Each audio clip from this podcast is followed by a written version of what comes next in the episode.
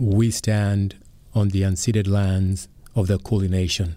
We acknowledge the Wurundjeri and Bunurong peoples, custodians of the lands on which we work, and we pay our respects to elders past, present, and emerging. Sovereignty has never been ceded. It always was, always will be Aboriginal land.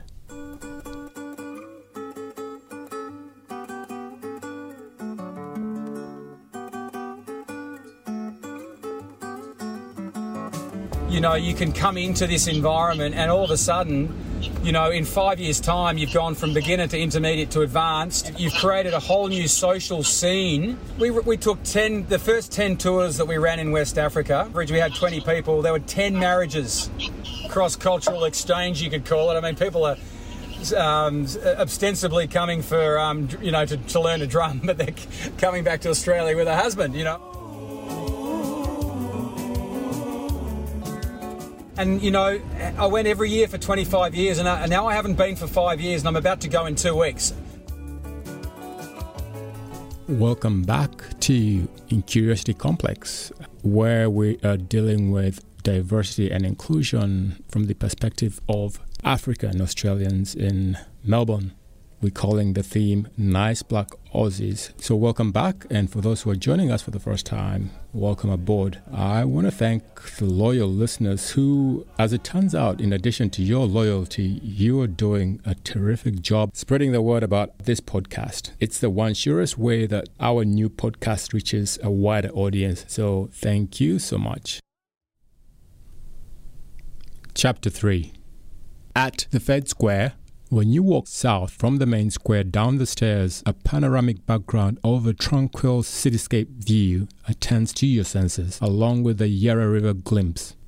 And in your foreground is a river terrace, a scenic walkway running east west from the Princes Bridge, continuing westward to Birrarung Marr, a park built to blend with the cultural significance of the area. Along the river terrace walkway, Gothic lampposts made out of cast iron are mounted on an embankment. That embankment safeguards you from a 30 foot drop. Eucalyptus trees provide spots of shade, and underneath a thicker canopy of sycamore trees, kids, parents, and perhaps grandparents formed a horseshoe. At its mouth, two or three Ghanaians were thumping African djembe drums. Many more drums scattered in front of the Ghanaian men. The men urged on the crowd to get closer one by one Someone from the crowd summons the courage, approaches one of the many drums, crashes into a chair or on the ground, tucks a djembe drum between her thighs, looks left, looks right. More courage is issued by the drum leader, and just as soon, the thumping grows louder from the newest drum student.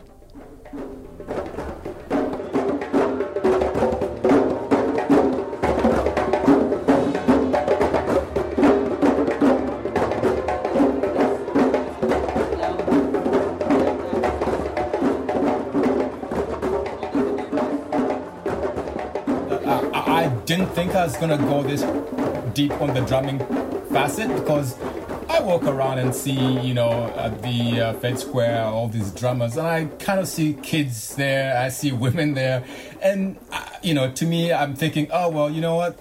Maybe this is this is what's there for them. You know, they're not gonna go around the, the, the beer stalls or the whatever, so they're just gonna hang around this sort of, you know, community thing. But I didn't quite understand what's underneath you know, like there's all therapeutic things and. Um, women tend to come at these things with less ego than men, I would say. This is Simon, and he owns African Drumming. Some guys feel they, they struggle with being taught by other guys, you know? Yeah. They, they have this sort of thing, oh, like, I don't need this guy to be telling me how to do this. I can, I can play the bongos already, you know? Um, you know, whereas women don't tend to have as much of a hang up or as much ego around joining a community and learning a new thing, from what I can tell. And why we have more women signing up for our drumming in general. And I've, you know, I've spoken to other teachers around Australia, and we all kind of agree. Eh.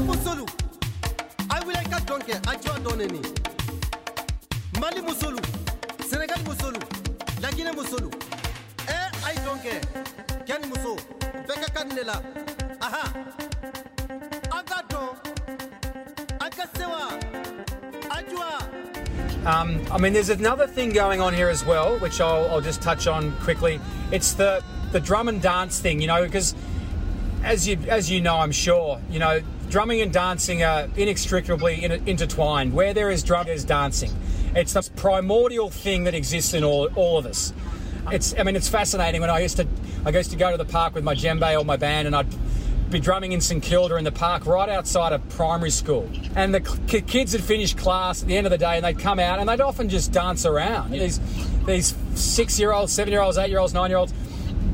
It's why, why aren't the adult, the, t- the parents dancing around? There's something happen, that happens in us, especially, and, and, and it's, and this is what's it's interesting in, in, in Ghana or in West Africa you know, you start dancing when you're, you're, you're one years old and you keep dancing till you're 80 years old quite often.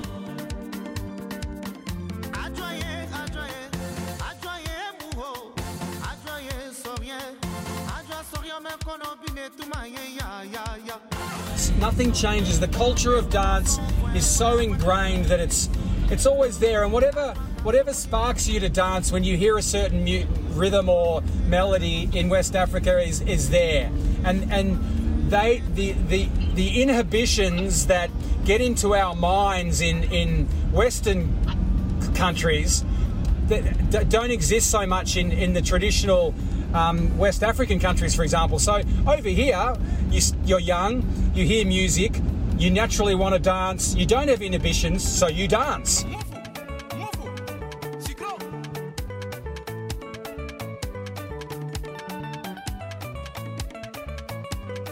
But as we get older, something gets into our heads, doesn't it? It's this thing. It's this thing around. What is it? Is it is it around showing off? Is it around? Oh, if you if you're dancing in front of other people, you're sort of you're showing some side of you which is a bit which makes you feel uncomfortable. You know, so there's all this sort of psychological stuff that goes on with with our cultures here. You know, Caucasian cultures that that that that override these natural primordial urges to dance to music I mean, that is that's that's fascinating in itself. But what I, what I the, the I think women in general get very attracted to the dance component of the music, mm. uh, and that that is another reason why there's probably more women in the scene. And and I think that also they're also attracted to the the masculinity of it. There's this kind of um, sexual element to what goes on with drumming and dancing, which is yeah. very powerful and potent, you know. And women are very attracted to that, you know.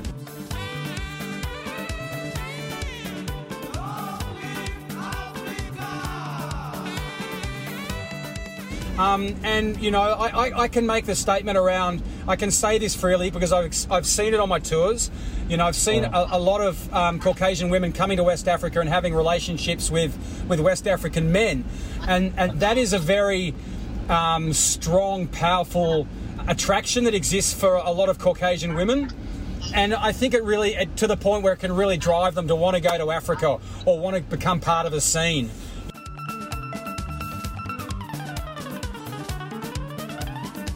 They don't feel intimidated by that. They, they, they feel attracted to it.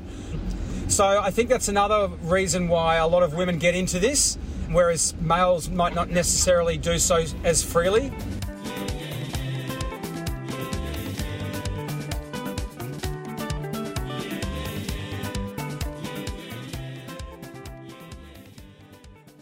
Symbolisms of drum beats in Africa vary from region to region, but there are also acceptable generalizations, which is to say that drums are as much region agnostic in Africa as they are a symbol that serves to unify, celebrate, and communicate.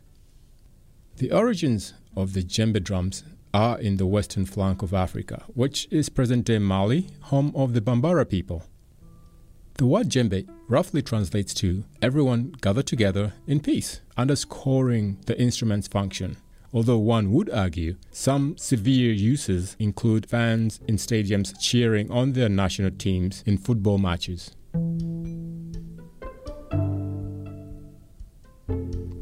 Weeks later, after the festival, I caught up with Fred, one of the drummers, in a converted warehouse. Two minutes, and one more time, we're gonna go to Pada Pada Boom and pay Boom Boom and then we go for solos. So you're gonna give me a freestyle while we keep playing. You also come back. Then when you start freestyle, you come back to your rhythm. You also give me freestyle. To finish. You come. I want to try everybody. I want to give a freestyle before we go. When I ask you to go for freestyle, just go. Like any rhythm, anything you wanna do. Right, right, right. Yes. So, so let's start from the beginning.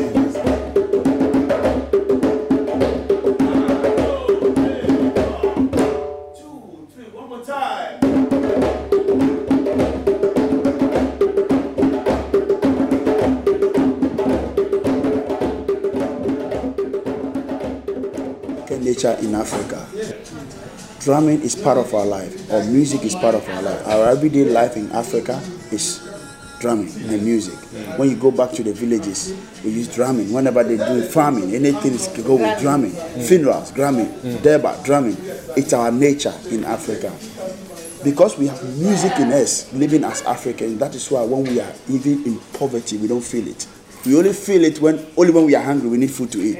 But when we are not hungry, that moment we don't feel it. When you compare where we come from, the, the society and here, even here, people are millionaires, they are rich, they get everything, but they're still not happy. They're not happy. They're looking for the happiness because they don't have the music in there. They don't have the everyday connected to nature. That- that- so the drumming does so much healing, bring people together.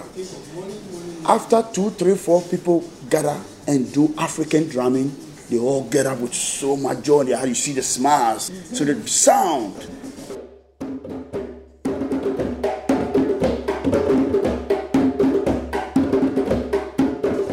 always say that the wood itself is a nature. The skin is animal, it's also a nature. We the human beings play with it. So three natures coming together. So you hit the drum, you call the sounds in you, the rhythms in you to awaken your energy, your mm. spirit. And that takes so much, that heals you a lot. There's so many people, the spirit are sleeping. They need to be awakened. They need to tap with something to get you awake. Drumming does so much. It takes your stress away. Takes so many things. You know, when you are in all this stress, this anxiety moment, when you do drumming, heals you.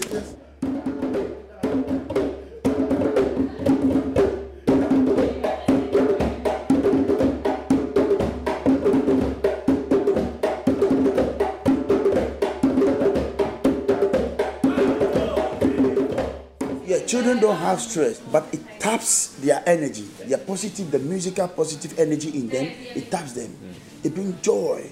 There's so many things going on with in children's life. So not only with stress, but their everyday life it, itself. When a kid does like, especially the kinder, when they does drumming, it's like you can see the joy. They can't even explain it. So excited. Yeah. Yes. That shows what we got in Africa. We take this granted in Africa because it's our everyday life already. We Yeah. don't see the value of it. But when you have it here, that's when you see it. Yeah. Yeah. I do drumming workshop and people get healed. And it's like me myself, I don't understand what makes the people feel like they are healed. Really? Yeah. Yeah. So that's how, that's what schools book us to do workshops in schools and mm. things and mm. community centers and drumming. we have team building, drumming build a team. When we are, you see what we are doing, doing the after two different rhythm, different rhythm for us to come. So three different rhythms coming together. It's teamwork. How do we work in a company as a teamwork? All this leads to that. It empowers how you can be on yourself. The freestyle I asked you to do was your expression. Whatever we're having a meeting, we're discussing about happiness, joy, how to build up a team. So you coming out doesn't mean you are better than all, all everybody, but you are bringing in what is in you and need to be accepted to be part of the routine. Mm. That's how we work as a team in a company or in a community in everywhere. So this is teamwork. They build team. So that's what I do.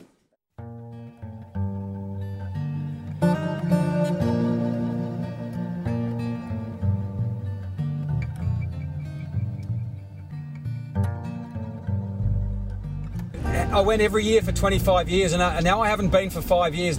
Every January, I've been basically in West Africa for at least a month. That I'm really excited about going back there, and and I know as soon as I hit the ground, that wave, that smell, that miasma of heat, smell, and sound that just just envelops you when you get out of the aeroplane, and, and it's all of a sudden it's like, yeah, I, something very deep is just going to go. Well, we're, we're back, we're back in West Africa at the start, you, it can quite often be a bit of a shock to the system when you've come from downtown St Kilda in Melbourne and, you, and you're, back, mm. you're back in West Africa and everything's very different. And it takes a few days to settle back into that, you know, the rhythm of Ghana or wherever I might be.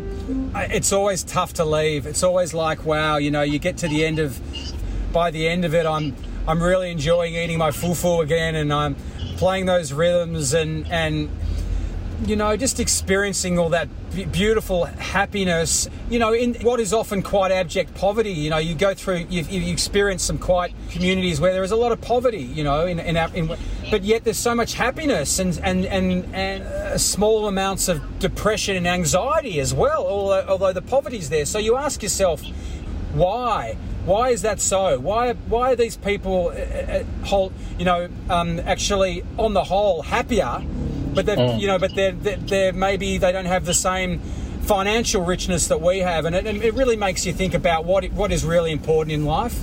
It's it's like community is so strong there, big groups of family groups and or or not family groups being being together in a very strong community where everyone looks out for each other, you know, as opposed to uh, our concrete blocks that we live in here in, in, in Australia, you know, and a lot of times you don't even know your neighbours, you know it makes you examine that a little bit. Um, you can't help it if you spend a lot of time in Africa and and you and you look at those sorts of things on a deeper level. So I always find that for me, I always get a spiritual reboot when I go to West Africa, uh, and I come back feeling happier and a bit more stress off the shoulders, a bit of anxiety off the shoulders, and just because I'm just getting something from from the people there pretty unusual, you know, to have that many trips to another part of the world over a period of time. So I feel like I can make some quite strong statements around how it has affected me.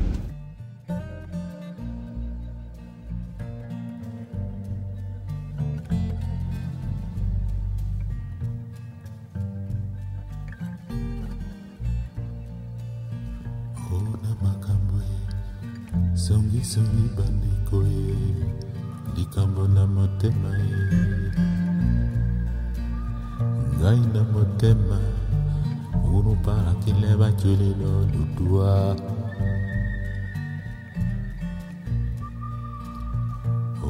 makambo Can I also sort of uh, dig in on the, um, the, one of those the retreats that you have on in spring?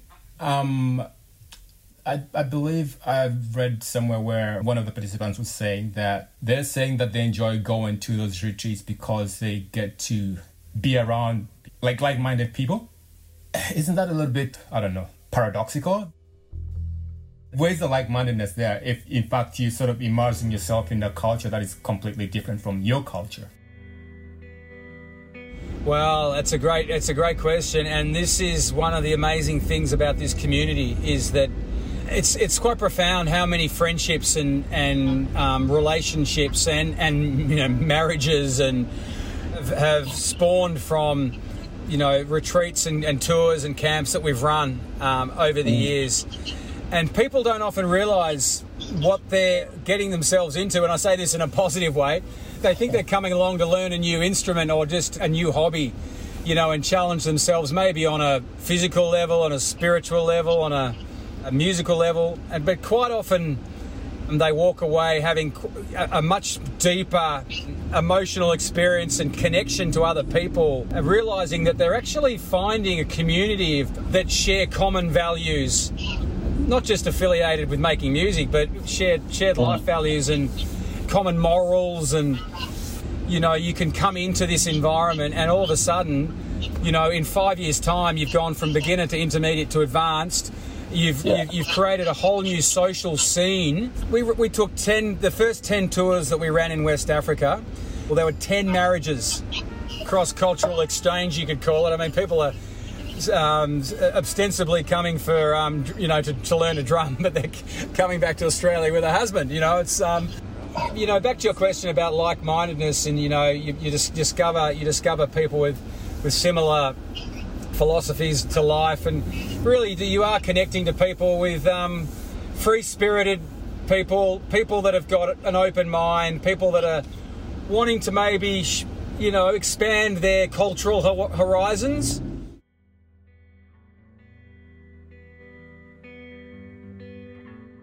And uh, on this cultural exchange piece, uh, so you know how. Um one of the things that, or one of the ways that you can really ensure uh, authenticity of those exchanges would be to be precise in terms of how you're translating what it is that you're learning, for instance, on the ground. And one of the ways to ensure that, at least some of these scholars argue, is to have a familiarity which is oral or aural, so O R A U. Um, and and I know that somewhere you quoted as saying that that's one of your custodial responsibilities to ensure the translation is on point. What I'm curious is how are you able to ensure that? I don't know the answer to this, but I'm going to hazard to say that you don't speak Igbo or any of those West African country uh, languages. So Speak, I do speak. I can, I'm pretty pretty well versed in in Ga, which is the language of the, you know, the the um, the Ghanaian um, coastal ethnic group of the Gars. So I do speak their language pretty well. Yeah, and I can understand a lot of their their, their mother tongue. Um, and and I've I saw, also made it, you know, a little bit of a, a Twi, which is the Ashanti, the Akan language, and um, and I I also, I mean, I spent a lot of time studying fr- French at school, and French is obviously the the the predominant la- language spoken generically across francophone West Africa. So th- those things have given certainly given me cultural insight and.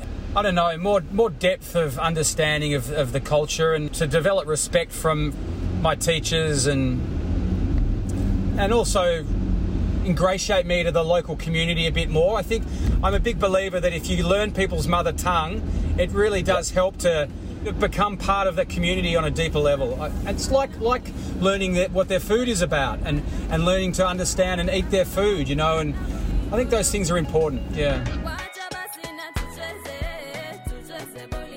uh, the sessions tend to be agnostic of one's expertise, for instance, right? But if that's the case, for for one thing, it seems like you do have these sessions broken down to beginner, intermediate, and advanced. So you're already signaling that there is expertise that you you're tapping into. I suppose the question is, how how can you have those two? I, I suppose you could say, yeah, you can hold two opposing views of the same premise, but can you explain to me how you sort of run those two opposing points of view? I'm, sorry, I don't understand what the two opposing point of view are. Could you just ex- expand on that a bit? Yeah. So the one on the one hand, which is that the uh, the actual drumming on its own is that it's agnostic of expertise. So you come as you are. You can have a master drummer sitting amongst the beginners and sort of, um, you know, lace them together. Yep. Um, but you're also saying that we want to break you down in capabilities. Okay, so I, I mean, there's so many different applications for African drumming. I mean, and our approach to schools is different to other, you know, at-risk youth um, organisations. It's different to team building. It's it's it's it, we have a different formula for all these different applications. So if we're talking about schools, we we- we're really we're big on actually isolating the different you know year levels. So if a school comes to us and says we want to have a drumming session with 400 kids, we want all the all the drum all the all the year levels to be in as one, I would push back and say, hey, look, I don't really think. Um, this is the best way to do it. If possible, can we split the year levels? So maybe prep and one are in one class, two and three are in another, three and four are in another. If possible, because that will allow us to get more and, and out of the experience for the students, so they will get more out of it. If rather than um, trying to put everyone into the in, into the one, you know, class. Having said that, some some schools just want the whole school holistically to have an experience together, and that is that is the most important thing. So yeah, we listen to that, you know, and the other thing that happens is sometimes when you get a group of of drumming students together, whether it be in a school or not in a school, you know, you do get different levels. And as a teacher, I used to love that challenge of having different levels in the one class and the challenge of being able to you know, maximize the experience and the learning for the raw beginner that's in that class, and then also for the person that's been doing that class for 12 weeks already, who have, you know, have already got some skills, and being able to not create an environment where one is really bored because they've been there before, or Yeah. the raw beginners are really feeling out of their depth and intimidated and like they don't, they're not picking up anything. So that's really a skill that that that a teacher, a good teacher, develops over time. Is that capacity to, to recognise those those different levels and be able to maximise the experience for all the different levels in the in the group. And I certainly, when I'm picking and choosing what teachers are working on the events that we run, whether it be a community class or a or a school experience, I always bear that in mind. You know, what teacher is is best suited to this experience for this particular group? You know, we run t- on average 20 plus events every week. You've got over 50 subcontractors that work for us around Australia. I know all of those personalities very intimately, and I know what their teaching capabilities are, and I know what their cultural backgrounds are. That is one of the keys to our delivery: is that we make sure we get the right person on the job for each group. I- I've seen your aptitude with the whole drumming, Yeah. and it's it's it's pretty good. It's pretty, you know, full on, you know. Um, and uh, the question for you, and I kind of touched on this a little bit in a question earlier, is wouldn't someone else be feeling like I'm pretty on par with some of the guys from West Africa who are teaching this stuff, who are doing this stuff?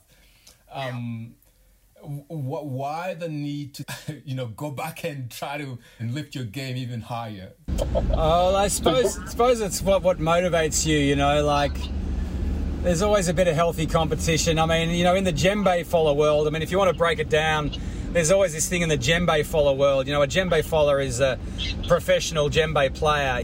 They, they've got quite the reputation for being very flamboyant, very alpha male, very you know competitive. You know, the, the the ruler of their band, the ruler of their roost, and you know, and and with that comes a certain amount of you know status and and um, respect, I suppose, or, or what they would perceive as being respect. You know that they would hope to have, and you know the concept of a master drummer as well is a very interesting construct.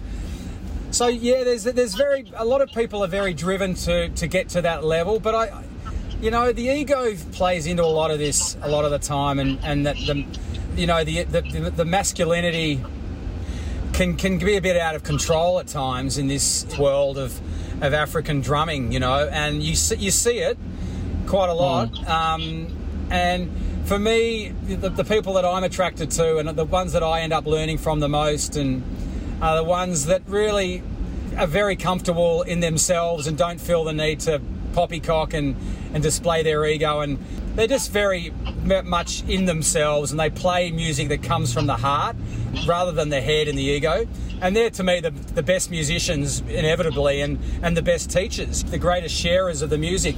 So you know I, I always find that they people like that are sort of self-motivated to keep learning because you know learning is infinite. If you put a ceiling on your capacity to learn then really I think you're missing out on, on the you know the, your, your own potential. Also the capacity to learn from other people for me that's sharing. We're, we're, we're, sharing music and I feel like I'm a conduit. I'm, I'm a conduit for rhythm and, and, and what I've learned culturally and musically. I'm just a conduit I'm passing it on. If anyone ever comes to me for a rhythm I want to share it. I, I, I find it really strange when people want to want to want to control and, and hold hold traditional music because traditional music is coming from a very ancient source and it should be passed around with respect and discipline you know? It's it's no one's to guard and to keep you know so yeah I, I don't know if that answers your question but um and um do you uh, uh, how would i ask this? What how do you on the aspect of cultural appropriation how do you address that because i i mean i will tell you personally i don't think that i see any cultural appropriation in this particular aspect but if i tabled it to a listener they go oh yeah white guy goes in you know co-opts our culture makes a killing, and none of that is either transmitted or plowed back into the originators. How would you address that person? We were questioned from various sources Yeah. because, yeah, look, you know, I'm I'm I'm a white guy, um, and um, I've been to been to West Africa 28 times.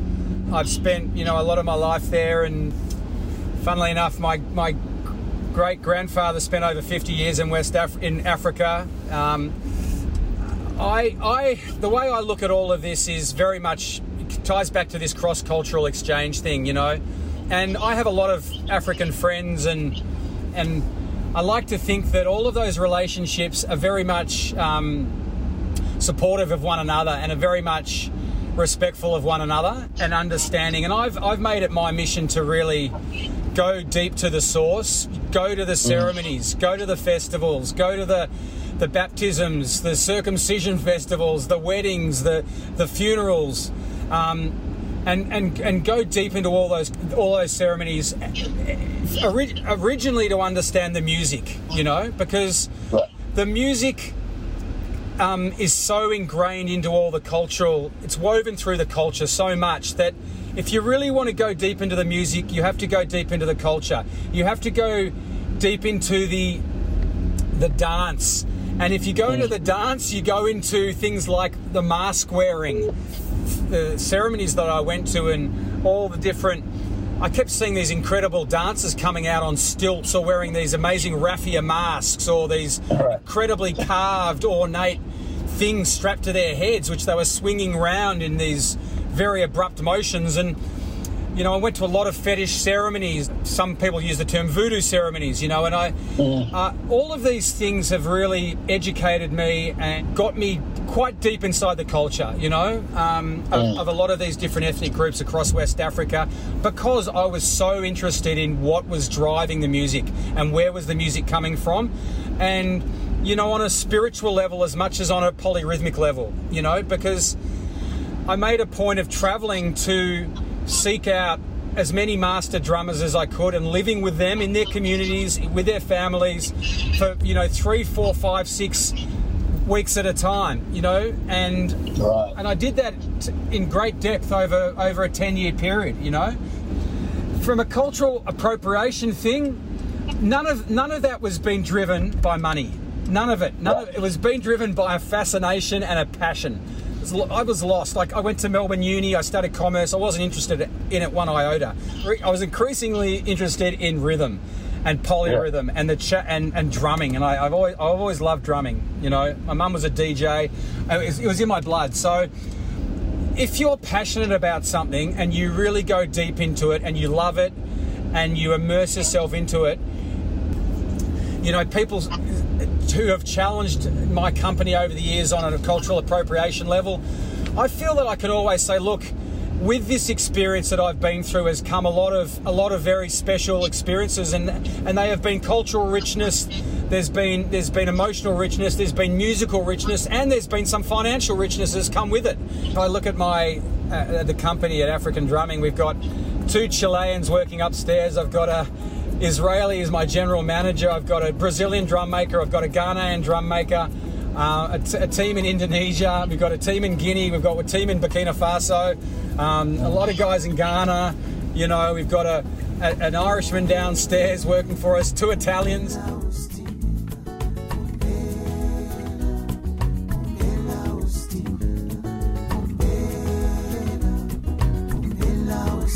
Well, um, oh, I thought this was going to be the last. That was going to be the last question, but you being from Australia and multiple times going to um, that part of West Africa, which is haunted with a crazy history of um, the past, you know, 17th century.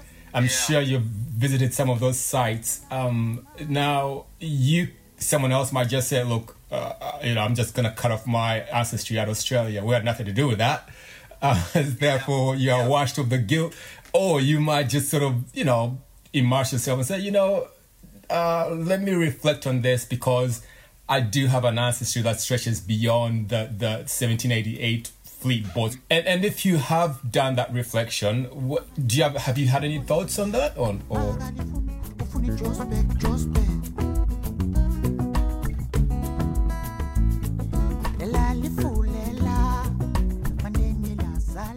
Have, you know, I mean, my, as I said to you earlier, my great great grandfather worked in across Africa for the British colony. He was the head of the West African High Court for many years, um, and you know, there's a certain colonial um, association with all of that, and I, I, I've been fascinated by what what his role was in, you know, Botswana, Nigeria, Ghana, all of these places. You know, I mean, I I've seen some incredible photos of him sitting in amongst, you know, in Nigeria and Lagos in the High Court there, surrounded by West Africans, and there's this white guy there, and they're all dressed in their, you know, legal their judges' uniforms, you know. And, and, and I've asked myself, how did this guy fit in?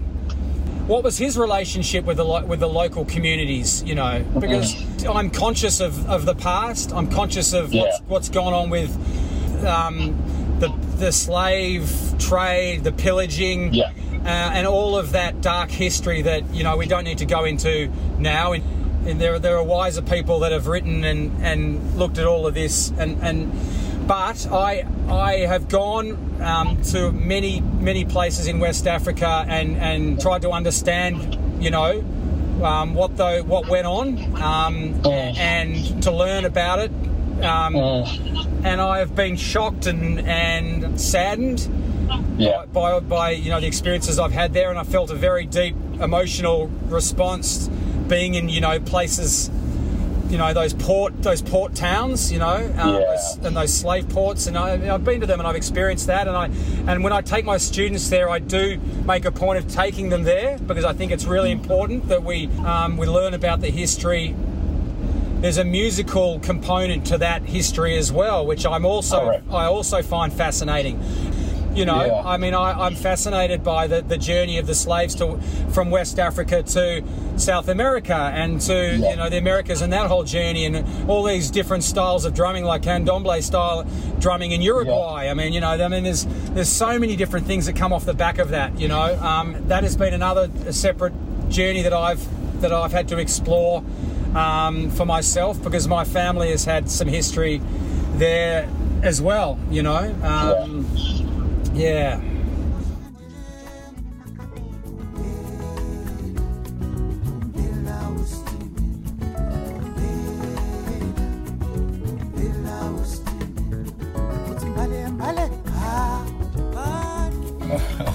right. Well, thank you so much, Simon. Uh, I do not want to end on that sort of uh, sordid topic, but we just ended doing that, doing that. But it is what it is. It was really lovely to chat to you, mate. I'd love to catch up with you um, in a less formal manner at some stage. You, you, are you based in Melbourne? I am based in Melbourne. Yes, yeah.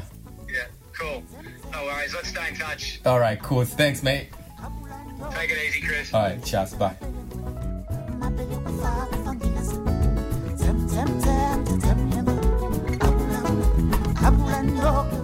So that's what I do, everyday life. Fred. Fred. Fred Miado. Yeah, Yeah. yeah. Awesome, mate. You can check me on One Spirit Africa. One Spirit Africa? Yeah. Awesome, mate. Thanks, mate.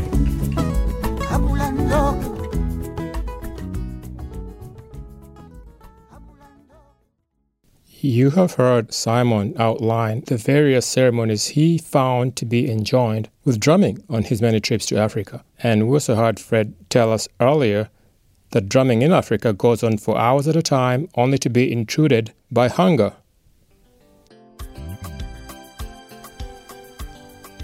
With such an impossible task of enticing drummers away from their djembes, one wonders whether the appeal for African cuisine benefits from the task of luring its subjects or whether it suffers from it, given that food, if you believe the drummers, is purely a source of nourishment as opposed to enjoyment.